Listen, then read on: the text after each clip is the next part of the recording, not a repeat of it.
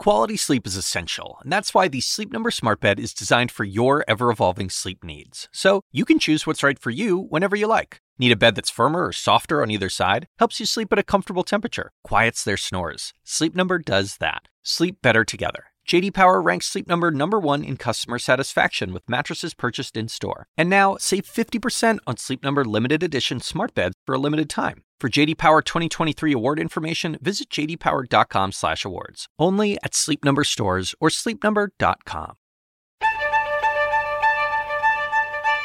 You're listening to CNN Town Halls and Debates, your direct source to the people shaping your world. It's a forum for you to get answers to the tough questions and better understand the issues that matter to you. We're bringing this episode to you uncut and unfiltered, straight from the national stage. And it all starts right here, right now on CNN.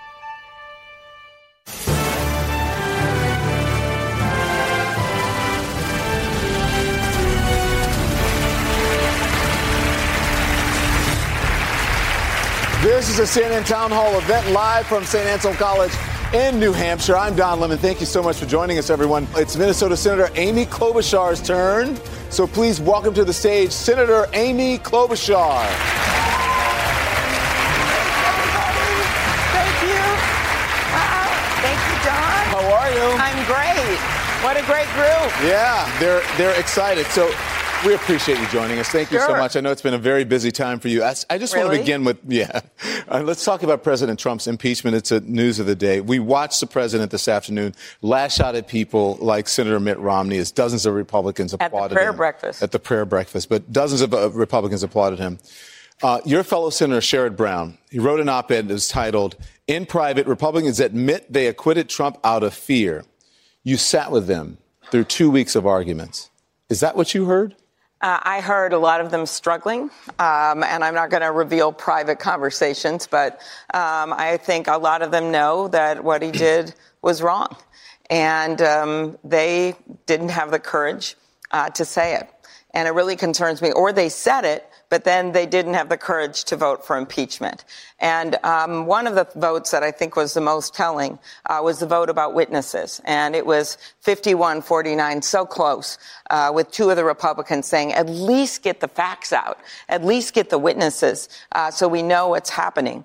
And uh, they refused to do that. And I thought that was just a really, really sad moment for our country uh, because we know one of them, John Bolton, actually said that he wanted to testify. He was in the room where it happened, and they refused to uh, listen to that. So to me, if you're innocent, uh, you want to put people forward uh, that work with you. And then I'd say the second thing uh, was just a courage that we saw in those votes. Uh, the courage of my friend Doug Jones, uh, the senator from Alabama, uh, who's facing reelection and just said he knew it was the right thing to do. And he voted to impeach. Uh, the courage of Mitt Romney.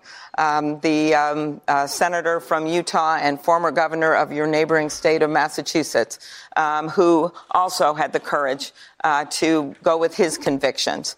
Um, and I think you have to remember those moments when you think about this election, because to me, um, yes, this was a trial, and yes, the result didn't turn out like I wanted, or maybe some people in this room wanted, um, but it's really now you're going to be the jurors, right? You're going to be the jurors in an election, your primary election, and the general election. Um, and to me, it continues because this is a decency check. This election is an economic check, and I know a lot of the discussions we've had on the debate stage are about what's the best health care plan, uh, what's the best college plan, something we care a lot about at St. Anselm's. But uh, it's also about this decency check. And to me, you're going to have a lot of independents, particularly in this state, and moderate Republicans that aren't going to agree with everything that's said on the debate stage. I don't agree with everything that's said on the debate stage. But what they do agree with us on this is this. They agree that America's heart is so much bigger than the heart of the guy in the White House. They agree on that. And they believe this election at its core is about decency and patriotism. So m- my first thoughts after leaving that trial is we better not screw this up. Uh, we better have a candidate that can bring people with her. I can hear the emotion in your voice now. Yeah. Um, and I want to talk about that courage that you mentioned.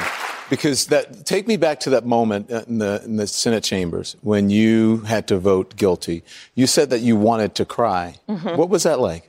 Um, well, it's first of all, you're serving as a juror and you're making a decision that's really based way back to the founding uh, of our country when our founding fathers put these uh, provisions in the Constitution.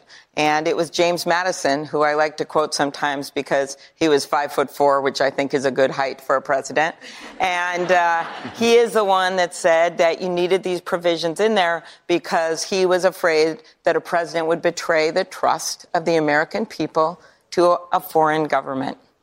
And um, when we took that vote, I was thinking about the history um, that brought us to that moment.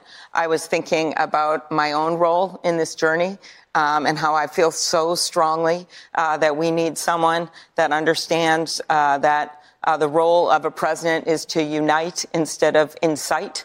Uh, that understands that you put the interests of our country uh, before your private interests or your partisan interests, which really what this case is about. So you had that thought.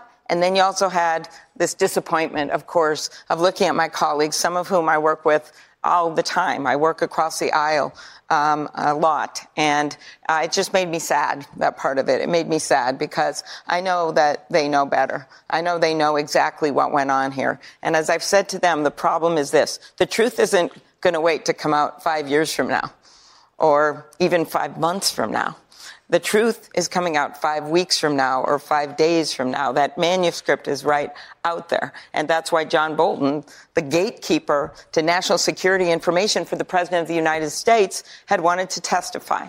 Uh, so that was my mixed feelings of knowing the historic nature of this moment, uh, knowing uh, that my colleagues, I had wanted them uh, to be better, um, and then knowing uh, my role in this and how one of the major reasons that I'm running for president when I announced in the middle of that blizzard with four inches of snow on my head just to impress the people of New Hampshire. Yeah. Um, I said that day that we need to cross the river of our divides to get to a higher plane in our politics. And that still is what drives me. Uh, because I don't think our country can take another four years of Donald Trump. Our democracy can't take another four years as he bulldozes through it. Our law can't take another four years, our rule of law, as he thinks he's above it. And the American dream can't take another four years of a president who thinks he can choose who gets it. Let's talk about how you do that, and let's go to the audience for the okay, folks who great. are going to be making the decision here. Connie Evans is standing there. She's a retired teacher. She's from Weare, a member of her local Democratic committee. She says she's leaning towards supporting you. Excellent. this is our moment, this intimate moment where we can close the deal. Welcome back to New Hampshire, Thank Senator. you, Connie. You have said that you've had success working across the aisle to get things done with your Republican friends. Our country is very divided now, as you know. Families supporting opposing political parties are not even speaking to each other. We need someone at the helm who can bridge the divide and fix our country. How will you solve this before a civil war breaks out? Hmm.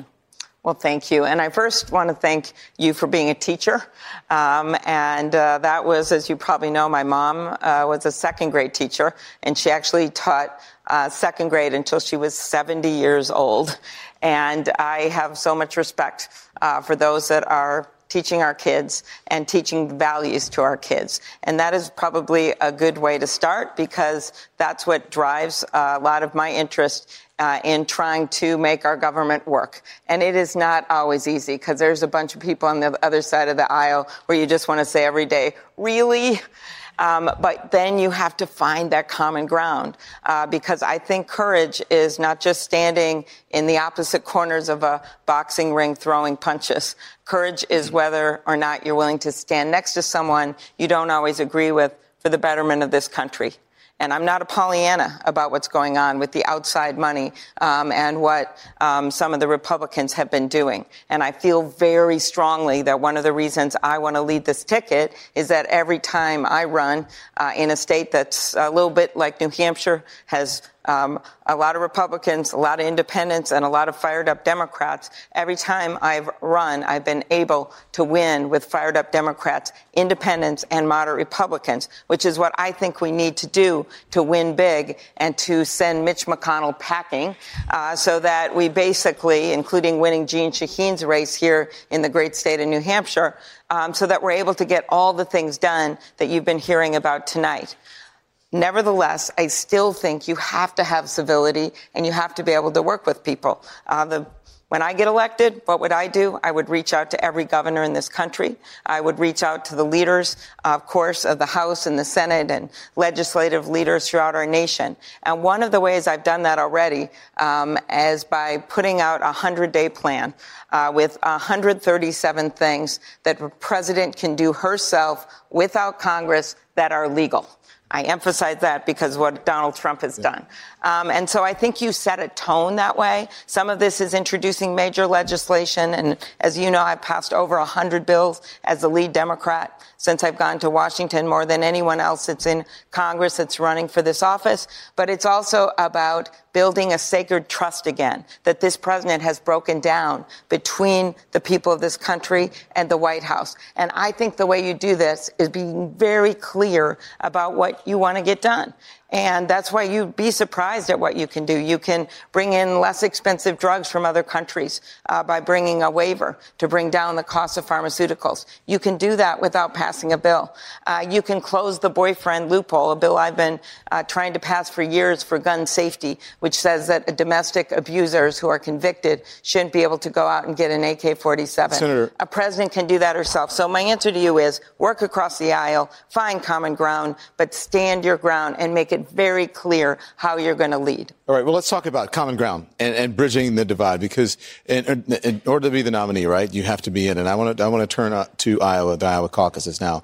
100% of the reporting is in.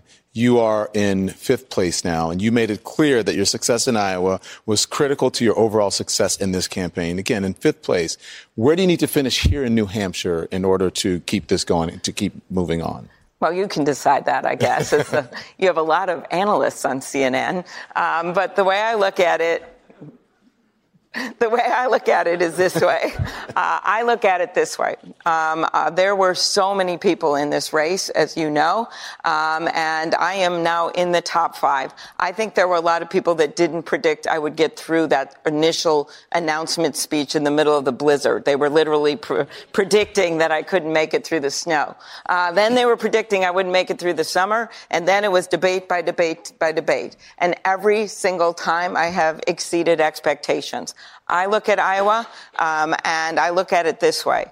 Um, we did well. We had a fired up team uh, with less money, which is why people can help me at amyklobuchar.com. um, uh, we had less money than some of the other opponents. I didn't have the name ID um, as some of the people uh, that I'm running against. And we came very close um, in terms of the number of people that turned out um, to Vice President Biden. Look at the numbers yourself. Um, so we actually uh, left Iowa with a lot of enthusiasm. If you uh, saw my speech on caucus night, and now the point is, I'm here in New Hampshire, and New Hampshire uh, is a primary state. It has um, fired up Democrats, but a lot of independent voters. If you don't believe me that I understand independent voters, I have four words from you from Minnesota, former Governor Jesse Ventura. Um, and um, I am, when we landed, I remember at four in the morning, I was so heartened by what we're seeing with the public polls. I'm not going to go into it, but you can see yourself. We are surging. And we are surging uh, because people have stepped back and say, you know what? Maybe I want a candidate uh, that's actually going to get things done, uh, that has my back. And I've always told people if you are tired of the extremes in our politics and you are tired of the noise and the nonsense, you have a home with me. Yeah, we carried that moment live when you at 4 a.m. I was on the air. I, have never seen a bigger smile on your face. Well, no, we had such. We had uh, all of our New Hampshire team was yeah. here. And one last thing I will say: I've gotten the endorsement of three major newspapers here: uh, Seacoast newspapers, um, the union leader, and also uh, the Keene Sentinel. So check that out. I think those people questioned me at length um, and have given me their endorsement. A question now from Laura Landerman Garber. She's a child psychologist from Hollis who says she is undecided. Laura? Okay. Hi, nice to see you again, Senator. Good to see you. Welcome back. Thank to you. New it's Hampshire. great to be back. Wonderful. We brought the snow just for you. Thank you. Of course. You are known as the practical one, and um, that's that's quite a statement right there. I think that's a, a compliment to you. you, um, as you've been talking about, you are one who reaches across the aisle. You seem to do that with ease, and your amazing relationship with the late and great Senator John McCain seems to be a shining example of that. Mm-hmm. But you all are, yeah, you are also known to be tough and you know when and you have drawn lines in the sand. I would like to know what are some of the key issues where you will stand up and say, these are the issues I'm going to draw the line in the sand. Okay, that's a that's a great question, and I think the first thing is climate change. Um, we cannot go through another year without doing something about climate change. Uh, we see the warming of our planet, and as you know, it is the rising sea levels and the melting of the Greenland ice sheet. But you're seeing it in northern states like New Hampshire and Minnesota. Changes to our wildlife population, changes to the uh, oyster fishermen and the fishing business off the coast of Maine. Um, you are seeing it um, throughout our country with the wildfires and the flooding. And I think that is something uh, where a president, there's a number of things you can do without Congress, and that's good. The getting back into the International Climate Change Agreement, uh, the clean power standards, the gas mileage standards. But then you're really going to have to, in your uh, words, stand your ground and be tough about getting that done other things, uh, changes that we have to make uh, so that uh, people in our country are able to afford child care and prescription drugs and college. And I think actually there's areas there where we're going to be able to get bipartisan support on economic package. Um, and that's something uh, that I will draw the line on. We must move forward on that. Immigration reform, I think, is another area where there can be bipartisan support, um, but we must move forward. So I do agree with you. You have to have a combination of reaching out to people and getting to know them and bringing them with you and actually liking people. That's a good quality to have in a president. Um, students, nice thing. Um, but I think the other piece of it is being very clear about where you're going to draw the line. Um, and as far as being tough, I think people have seen me on the debate stage. Uh, I am nimble and I am tough. I once ran against an opponent um, for uh, one of my first elected jobs, and um, and they said to me, um, "You are nothing but a street fighter from the Iron Range." That is where uh, my dad grew up, and I said, "Thank you." Um, because I think when you are in politics, it doesn't mean that you cross the line and act like Donald Trump. You, I think you all know I'm not going to be like that. I'm not going to call names. I'm not going to send out mean tweets. Uh, but you have to stand your ground or you're going to get rolled. Okay. Uh, that's Eric Leith standing right there. He's a golf professional, a package handler from Litchfield. He says he is currently undecided as well. Okay, very good. Welcome, Welcome Senator. Um, I'm going to touch a Did little you bit say on. you're a golf professional? Yeah, I got an open hour tomorrow if you're not doing Okay, it. there you go. Well, there's a lot of snow out there. We're, we're indoors right now. Okay, okay. Um, touch a little bit on the third rail of national politics. New Hampshire's an older state, and uh, the Social Security pie is both shrinking and being cut into more and more pieces as the boomers retire. Um, projections of insolvency vary from 12 to 25 years out, and uh, one of the uh, one of the proposals that you hear a lot about are the, is the income tax. I mean, excuse me, the income cap elimination. Um, that doesn't seem to be quite as uh, dangerous to talk about as a politician, I think. Yeah. Um, otherwise, we're going to have some reductions in benefits. There's no, there's no way around it. It's inevitable. Um, can you just explain what the income cap is, how eliminating would affect available funds, and who, other than the high income earners, would oppose it?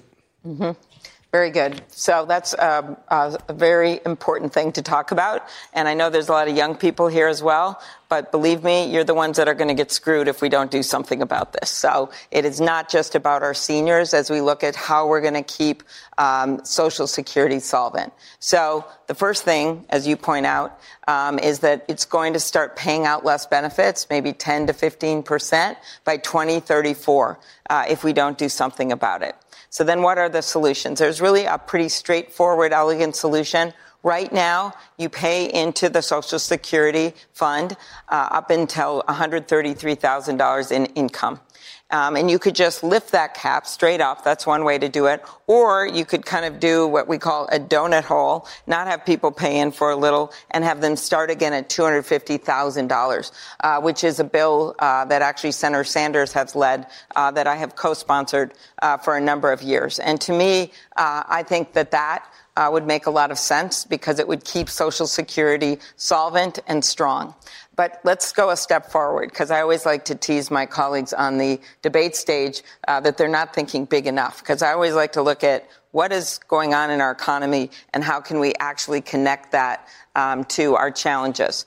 It is not enough just to talk about Social Security. We also have to keep Medicaid strong. But one of the biggest things we could do is start tackling long term care. Everyone in this room has someone, a grandparent or a parent or you yourself, who know that you're going to have needs for long-term care at some point. And there's a lot of people that are taking care of their kids and their aging parents at the same time. We call it the sandwich generation. Um, so I have looked at this a lot mostly because I've had my own experience with this. Uh, my dad is 91. He's in assisted living. And for some reason, he got um, long term care insurance, which is great. But I know exactly when that's going to end. And it is in a year and a half.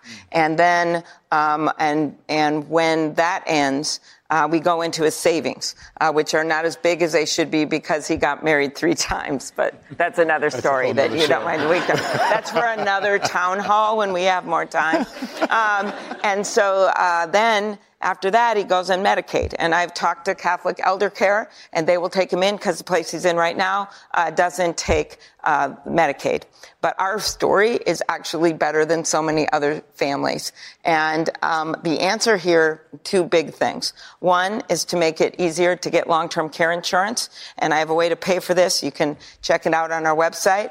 Um, but the second is just to make it less expensive to get long-term care short of Medicaid. Uh, we have not done anything to adjust our laws uh, to the big elephant in the room, which is long-term care. And that means making it easier for people to stay in their homes, um, to make more housing for seniors, so then that free ups housing um, for families that may want to move and rehab houses. I actually think it's a great opportunity. We also have seniors, particularly in this state, as you point out, who want to work part-time or volunteer, and they have to have a way to get there. I said this in Keene, New Hampshire at a town hall. I brought up this and these two women started laughing. I go, why are you guys laughing? They said, we're the opposite we're working and we want to retire.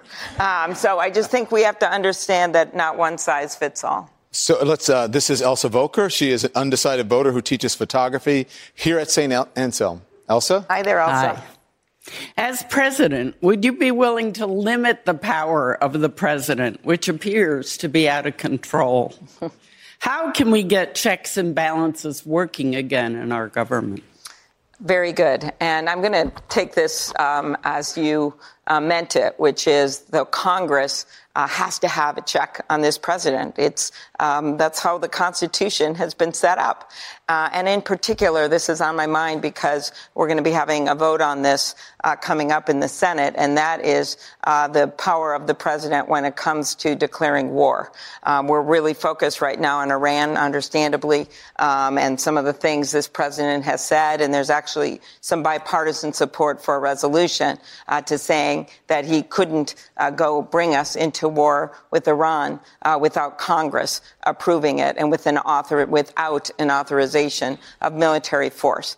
Um, and I think you've seen this president just uh, basically uh, blowing up a lot of our uh, constitutional protections in how he talks about the First Amendment, something near and dear to my heart because my dad uh, was a reporter his whole life. Uh, how he talks about um, dealing with Congress or the courts. Uh, it's just constant. So for me, um, especially when it comes to um, going to war, um, which you um, uh, do not want to do uh, unless you have a very good reason. You have to go to Congress. And so respecting uh, the Congress is going to be a big part of what I do. And I think that way, by the way, if you want to build trust again with this country, uh, what do you do? You start working with everyone. And you make that clear. I remember one of the earlier questions, people fighting at Thanksgiving dinner and not being able to look at each other. Well, a lot of that is going to have to do with a president and the tone that's set. But it's not just all talk and talking points and flowery language. It's actually having the experience to figure out um, how you can get things done and work with both sides and, and respect the power of Congress. That's what, um, in part, was Mitt Romney's vote, right?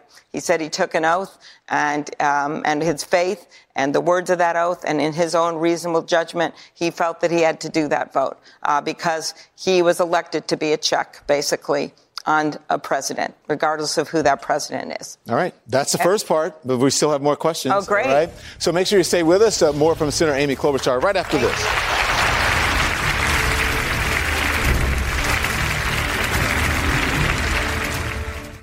After the break, more from CNN town halls and debates. Stay tuned.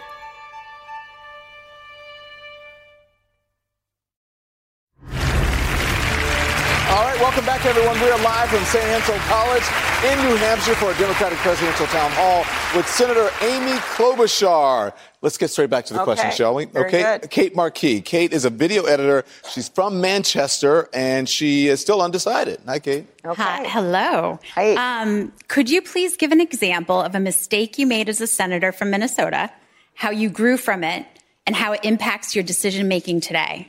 Sure. Um, so um, this was a thing that I, you know, you don't know when you look back at it if it would have made a difference, but the stakes are so high. I look back at it a lot, and this is when we had the Affordable Care Act, uh, which was a very close vote, if you remember. Um, and it was a very big moment in our country, and President Obama had worked on it um, for a year, and it was a good bill. Uh, we all know what it did. It uh, protected people so they don't get kicked off their insurance um, if they have a pre-existing condition. Uh, so positive for so many people in New Hampshire, and it also did some things to make it easier for people um, to uh, have their kids on their health insurance, and it was a big deal.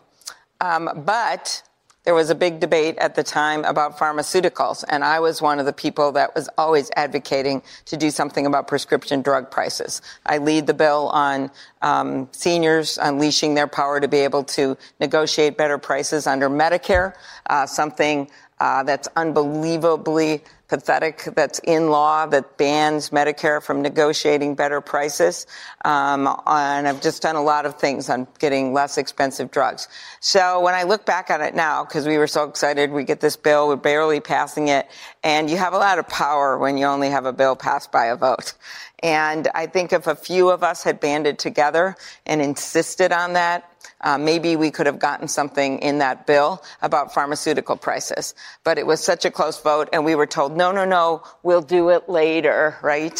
so we're like, okay. Um, and I just wish we had done it then, uh, done something, uh, because right now we are where we are. And um, I think when you ask what I learned from that is when you have power, you better use it. All right. Claire Collins is here. She's from Manchester. She works in housing development. She's undecided as well. Hi, Claire. Okay. Hi, Claire. Good evening. Your new TV commercial offers lots of great strategies that you're going to achieve as president. And one of those is affordable housing. Mm-hmm. And this is a particular pain point in our state where New Hampshire Housing Authority reports that there is less than 2% vacancy in two bedroom apartments across the state with 3% rent increases every year. So, how do you propose to create more affordable housing? Mm-hmm. And what are some of the strategies to do so? That's a very good question. And Um, I actually knew about these issues in New Hampshire. It's one of the reasons that I want to make sure when we listed a bunch of stuff we wanted to do in the first 100 days, uh, that was in there.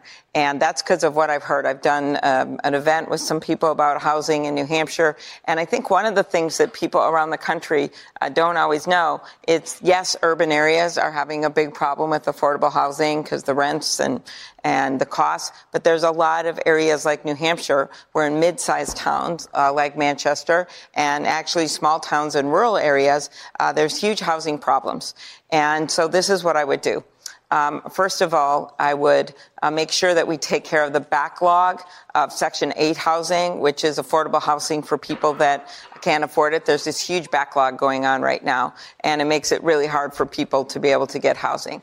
The second thing is to create incentives for building more housing, and I've got a lot of support for this big plan that I put out when it comes to housing, and that means incentives, and that's part of what you need here because you don't have enough housing. And that what I talked about earlier with um, some senior housing, so that it doesn't have to be for seniors, but housing that seniors might want to live in in the towns, and then that frees up their housing stock. And then the third thing is just helping people uh, to afford housing. And I have showed how I'm going to pay for every single thing that I do. I think that's really important because Donald Trump has been treating all of you like poker chips in one of his bankrupt casinos and building up the debt. I think it's going to be a big issue. And that's why my proposals, I show how I'm going to pay for them. And with this one, it's a minimum corporate tax. There's a bunch of companies that don't pay any taxes at all, um, as well as some other changes to international uh, tax enforcement. And you get a lot of money in that way. Um, it can be used to pay for housing. Michael Fazzi is standing there. He is a law student from Texas. He is studying at the University of New Hampshire. He says he is undecided. Mike? Okay, all these undecideds. This is great. It's your chance, right? yeah, I wish I could hang out afterwards, but I think there's another town hall after me. Senator Klobuchar, I've been in college and now law school for going on six years and have accrued student debt the entire way through. I want to work for the government in the future, but I'm concerned about paying back my student loans. What can you do to help me afford to pay back my loans and work for the greater good? Okay, that's a good story, and also, as you know, a common story uh, because a lot of people are struggling with this right now. In fact, my husband, who's sitting four people away from you, um, when I met him, I had paid off my student loans, and then I met him, and he had over $50,000 in student loans. And I'd start by making you feel better. I married him anyway, just to be clear. Um, and as I've looked at this, uh, I've come up with this way of looking at it. First of all, on loan payback. Let's start with that because that was your question. So, especially if you want to go into public service, there's something we can do immediately. Um, and that is there is someone running that student loan payment program for people who become teachers or go into government. Um, and that person name is Betsy DeVos. So we don't have to wait 100 days to do this. In the first 100 seconds, I will fire Betsy DeVos. Um, and so we can. We can make that program work better, phase it in better. It's over 10 years, and then you get your loans paid back if you stay in some kind of public service. But it has not been working well. But I would go bigger than that. I would actually add to the loan payment program um, uh, in demand occupations. I would make it easier for students to refinance their loans. I mean, multimillionaires can refinance their yachts. I don't know why students wouldn't be able to uh, refinance their student loans. Um, so that would be on loan payment. Then let's go on the other end, especially for the students that are here right now at St. Anselm's. Now, one of uh, the issues for me is that I know that there is a lot of interest in um, the bumper sticker solution, free college for all. I get it, I get it, I get why. But I just want us to step back a little bit and I want us to look at our economy and think how do we connect our economy uh, with our education system and make it work for everyone?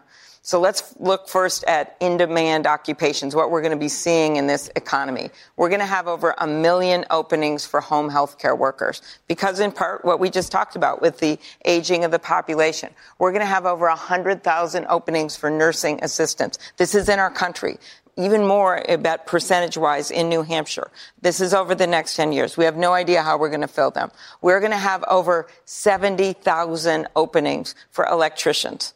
We are not going to have a shortage of sports marketing degrees. Sorry, who has one out there? We are going to have a shortage of plumbers.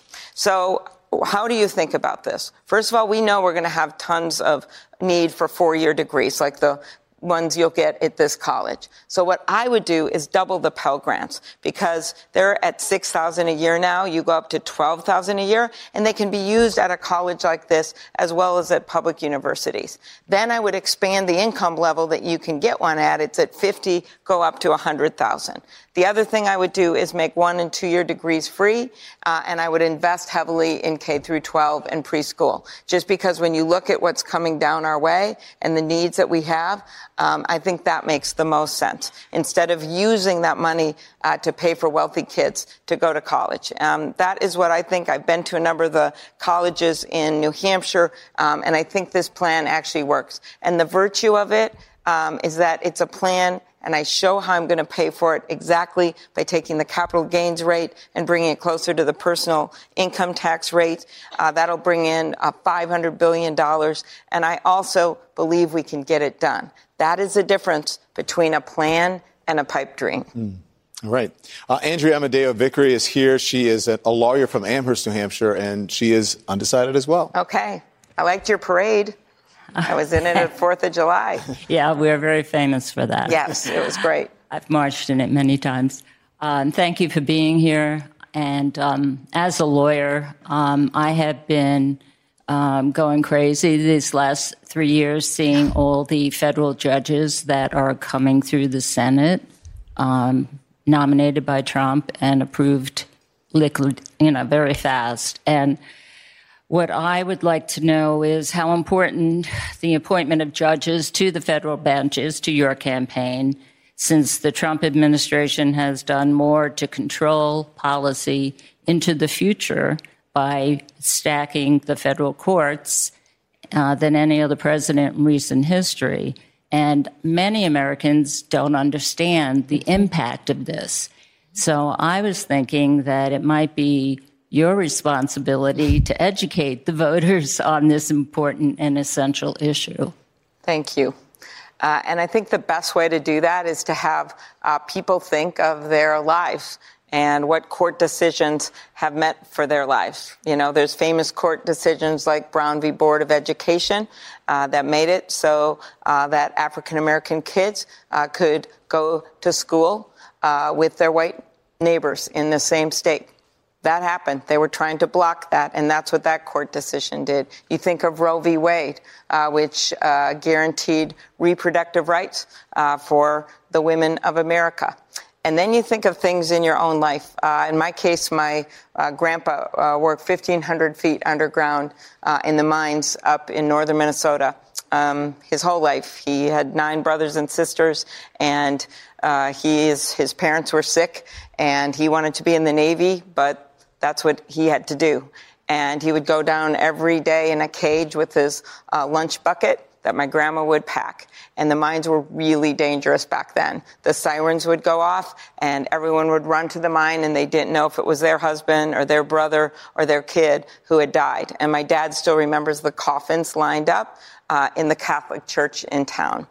What changed? Well, court rulings changed. There were uh, judges and challenges and things that happened. Unions came in, and there were court decisions uh, that protected workers and protected those mines. And you can literally go through your lives and think of things that have happened that have been affected by court decisions. So your point is this, is that these judges and who has these jobs are very, very important. It's one of the reasons I so vehemently oppose the two Supreme Court justices that were nominated by Donald Trump um, because of their record when it came to consumer issues and safety, uh, and when it came to their views of regulations that protect people.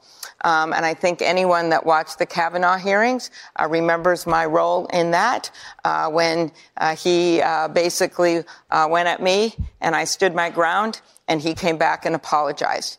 Uh, and I think it gives you a little bit sense of um, uh, my character and what I'll be like as president, uh, but it should also make you understand how important uh, appointing good judges is to me. Uh, I had the fortune of being a uh, relatively new senator when Barack Obama came in as president, and I got to work with his administration on putting forward some amazing judges uh, in my own state and getting them approved. Um, and I would look so forward and be so honored to do the same thing as president. I think the challenges we're going to have, I've actually haven't supported um, about two thirds of the nominees that um, Donald Trump uh, has put forward. But I think one of the challenges that a new president is going to have is there's going to be a lot of openings right away. And it's going to be filling those openings um, and having the skill and having the people around her uh, that are able to filter through um, all the names and get it done and work with the Senate uh, and the House on getting those names through, uh, because I think skill, speed is going to be really important here with the new president. Supreme Court, I think when I look at the kind of nominees we should have there, I think we have some great models in Elena Kagan and Justice Breyer, um, and um, um, in uh, Sonia Sotomayor, and of course the notorious RBG. uh, so there's some good models of the kind of justices I would put forward. All right, stay right there, everyone. We have more questions for Senator Amy Klobuchar right after this.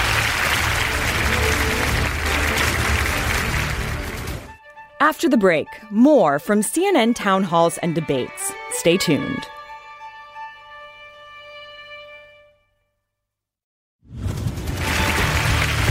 Welcome back, everyone. We're live in New Hampshire with Senator Amy Klobuchar. We have these chairs. No one ever uses them, so I'm glad we get I, to use them. I thought I would. Yeah, let's talk to you. Let's bring in Leonard Morrow, a retired retail manager from Manchester. He is undecided. Hi, Leonard.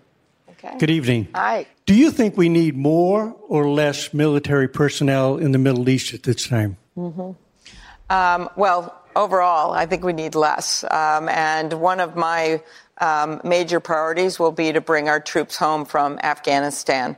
Uh, this president has said he would do it, uh, but he hasn't done it. And in fact, what he did do was send out an ill fated tweet inviting the Taliban uh, to Camp David and uh, then decided that wasn't a good idea.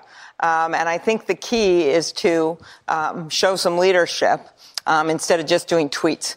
And that means um, the negotiations between the Ghani administration in Afghanistan and, of course, the Taliban. That's what's going to have to happen. And for me, the guidepost will be keeping the democracy reforms in place, um, trying to do all we can to um, keep those gains that they've made for women's rights uh, in Afghanistan, and of course, working with our allies, something uh, that this president uh, does not seem to be able to do very well. Um, including um, India and Pakistan, uh, could be helpful in the long term uh, when it comes to uh, keeping some of the gains that we've seen in Afghanistan. Um, I think that um, the other parts about this is one, I would probably keep some troops there for counterterrorism um, and for training.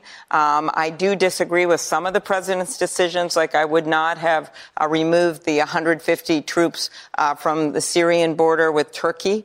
Uh, I think you're already, there was just a recent report that just came out um, uh, showing uh, that there has been some change with ISIS and some of their intentions. Um, and I thought that was a big mistake to do that. Uh, you're already seeing fighting going on in that area um, between the Syrian forces and then the um, and the moderates. Um, uh, that's one of the only areas that they had held. Um, so there's some bad things that are happening because of this president's decision. The other thing that I would do in the Mideast, uh, in addition to working on a two-state solution, um, would be to renegotiate back into uh, the Iranian agreement. Um, I predicted on the first debate we had, uh, many, many debates in this presidential election, we were asked, what do you think are the biggest threats uh, internationally? And I said when it came to the economy, uh, that it was China. And then I said when it came to uh, world security, it was Iran. But only because of Donald Trump's moves, uh, that he had made uh, the world less safe. And I think you've seen the escalation there with Iran now saying uh, that they want to start enriching uranium to the point of uh, potentially busting the caps. Um, so that is something that would be a big priority for me. Okay. So to me, it's not just about the troops. Um, it is also about how we're going to engage with our allies and renegotiate ourselves back into international agreements and stand with our allies. I want to turn now to Chloe Enderton. Chloe Enderton is a transgender military officer from Danville. She does advocacy work in the LGBTQ community and is undecided as well. Chloe? Thank you. Good evening, Senator. Thank you. After over a decade of service and being wounded in combat, in 2019, a message was sent that transgender service members aren't qualified to serve. If elected, will you commit to overturning President Trump's transgender military ban and providing gender affirming health care for all trans service members? Yes. Uh, and I think we should.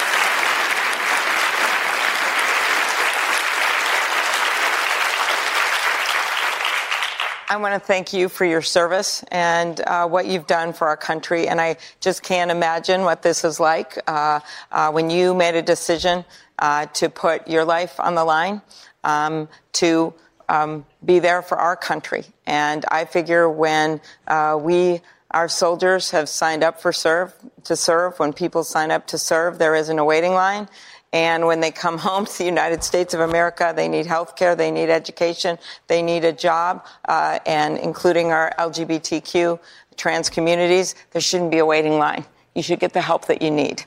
Um, so I just want to thank you for your service. I thought this was one of the most mean spirited things in a panoply of mean spirited things that this president has done. But to say this to people that simply want to serve our country um, is something that literally can be reversed like that as long as you guys all vote. Mm. So thank you. So um, uh, we have a few minutes left. And I want to get a couple more questions, mm-hmm. and I want to bring in Margaret Anderson. Margaret Anderson is a legal secretary from Manchester, currently undecided as well.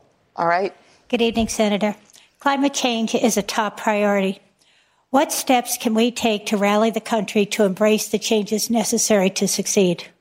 I like that question because I, I, gave a preview of what I think we need to do the International Climate Change Agreement, clean power rules, gas mileage standards, and then sweeping legislation, which would include uh, energy efficiency, um, legislation as well as um, putting a price on carbon. But what your question gets at is really the nub of the issue. Uh, I have been through this. I was on the environmental committee uh, when we put forth cap and trade, and we couldn't get it through the Senate. I supported it.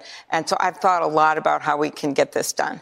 And I think it's really important to make the economic case for climate change. The fact that homeowners insurance is going up, something you don't think about. Talk to any insurance agent. Uh, they're going to tell you that. Making the case that it is, yes, about the rising sea levels, but it's also about the effects we're seeing, say, to um, snowy places uh, like New Hampshire. Uh, what we are seeing uh, with uh, flooding in the middle of the country so that farmers can't plant or harvest, and really making that case. And then the last thing, and this is so key, um, is making sure the proposal we put forward um, makes people understand that they're going to be kept whole when it comes to their heating bills, their cooling bills. If you have areas of your state or the country uh, that are going to see job transitions and job changes. We know there's going to be a whole bunch of new jobs added. That'll be very cool uh, because of green energy. But we also know uh, that there's going to be jobs that are going to change. And I want you to know, and the reason I want to lead this um,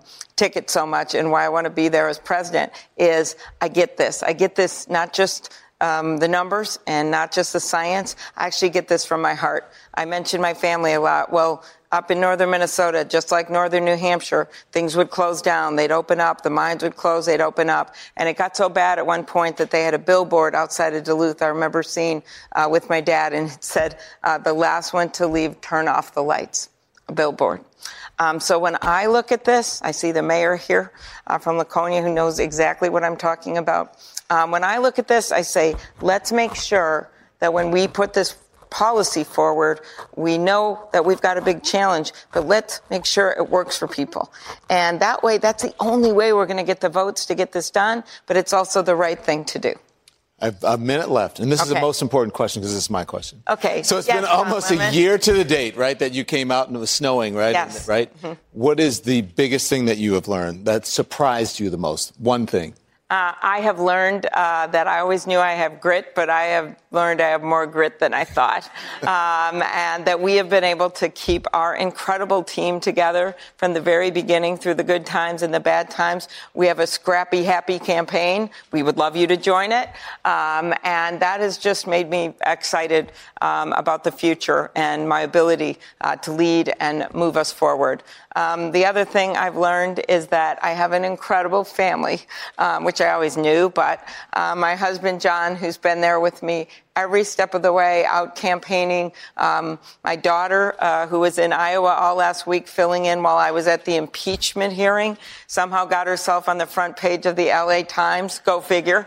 Um, uh, and that's something um, I think I would end with this. I've been reading uh, Doris Kearns Goodwin book about leadership. And one of the things that she says uh, defines a leader, she looks at four presidents, is resilience. It's not how you do when things are easy. It's how you do when things are bad and how you come out of it. And I can tell you, I have the resilience to be your president, and I hope you'll support me. You can join us at amyklobuchar.com. there you go. Thank you so much. Thank you. I really appreciate it. Our thanks to Senator Klobuchar.